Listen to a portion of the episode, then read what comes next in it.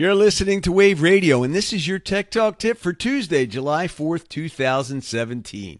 You've heard the term podcast, but you really want to get into the nitty gritty and know how to do it and learn more about what the derivation of the word is. You know, a podcast is defined by Wikipedia as an episodic series of digital audio files which a user can subscribe to so that new episodes are automatically downloaded via web syndication to the user's own local computer, mobile application, or portable media player. The word arose as a portmanteau of iPod, a brand of media player, and broadcast. Thus, the files distributed are in audio format, but may sometimes include other file formats as well. The term podcast was invented by BBC journalist Ben Hammersley in 2004. While the term was based upon Apple's popular brand of portable media player, the content can be accessed by any computer or similar device capable of playing media files. At the time, Apple didn't formally support podcasting to the iPod or to Apple's iTunes software as it does today. Some believe the term pod stood for portable on demand to be more vendor neutral, but due to Apple's popularity, most consider it today to be based on it.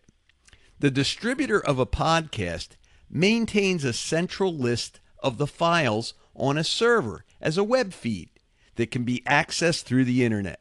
The listener or viewer uses special client application software on a computer or media player known as a podcatcher, which accesses this web feed, checks it for updates, and downloads any new files in the series. This process can be automated so that new files are downloaded automatically, which may seem to the user as though new episodes are broadcast or pushed to them. Files are stored locally on the user's device, ready for offline use, to be played anywhere. There are many different mobile applications available for people to use to subscribe and listen to podcasts. Many of these applications allow users to download podcasts or stream them on demand as an alternative to downloading. Many podcast players, apps, as well as dedicated devices allow listeners to skip around the podcast and control the playback speed. Podcasts are routinely shared via an RSS web feed. RSS is short for Really Simple Syndication. The publisher uses a standard extensible markup language, that's known as XML, file format, which ensures compatibility with many different machines' programs. RSS feeds also benefit users who want to receive timely updates from favorite websites or to aggregate data from many sites.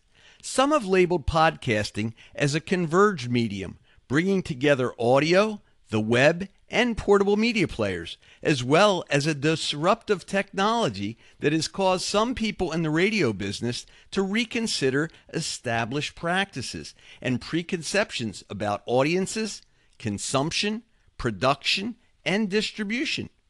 Podcasts are usually free of charge to listeners and can often be created for little to no cost which sets them apart from the traditional model of gate kept media and production tools. Podcast creators can monetize their podcasts by allowing companies to purchase ad time, as well as via sites such as Patreon, which provides special extras and content to listeners for a fee. It is very much a horizontal medium form. Producers are consumers, consumers may become producers, and both can engage in conversations with each other. Until only recently, podcast creators needed to rely on specialized audio recording software or applications, hosting solutions, and moderate technical expertise to produce their own podcasts. I mean, you've heard all the technical jargon we've used, and that's not even the half of it. Imagine trying to get in to an industry like this with first having to learn all this. Otherwise, people would have to seek professional assistance for help doing all this. The jargon alone and expense served to put off the neophytes from entering the scene. This has all changed with the advent of apps like Anchor.fm, which bears the moniker Radio by the People. It makes it one button simple to create your own podcast and host your own internet radio station. No need to get into the tech behind the scenes. Anchor does it all for the broadcaster for free.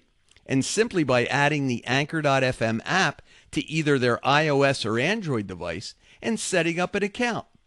Apps such as this are making podcasting exciting again for a new breed of podcasters.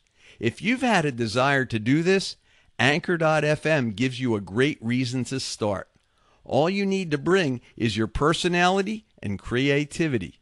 Leave the rest to the experts who have built an exciting way to put you on the air and in public venues such as Apple iTunes, Google Play, Pocket Casts, Overcast, and more. If you'd like to learn more, I offer up tips and support daily on my station at anchor.fm slash askavi. For Wave Radio, Anchor.fm and the Amazon Echo platform, I'm Avi Uniglicht, your tech concierge. And you can connect with me at my website at www.askavi.com. I hope you have a great week.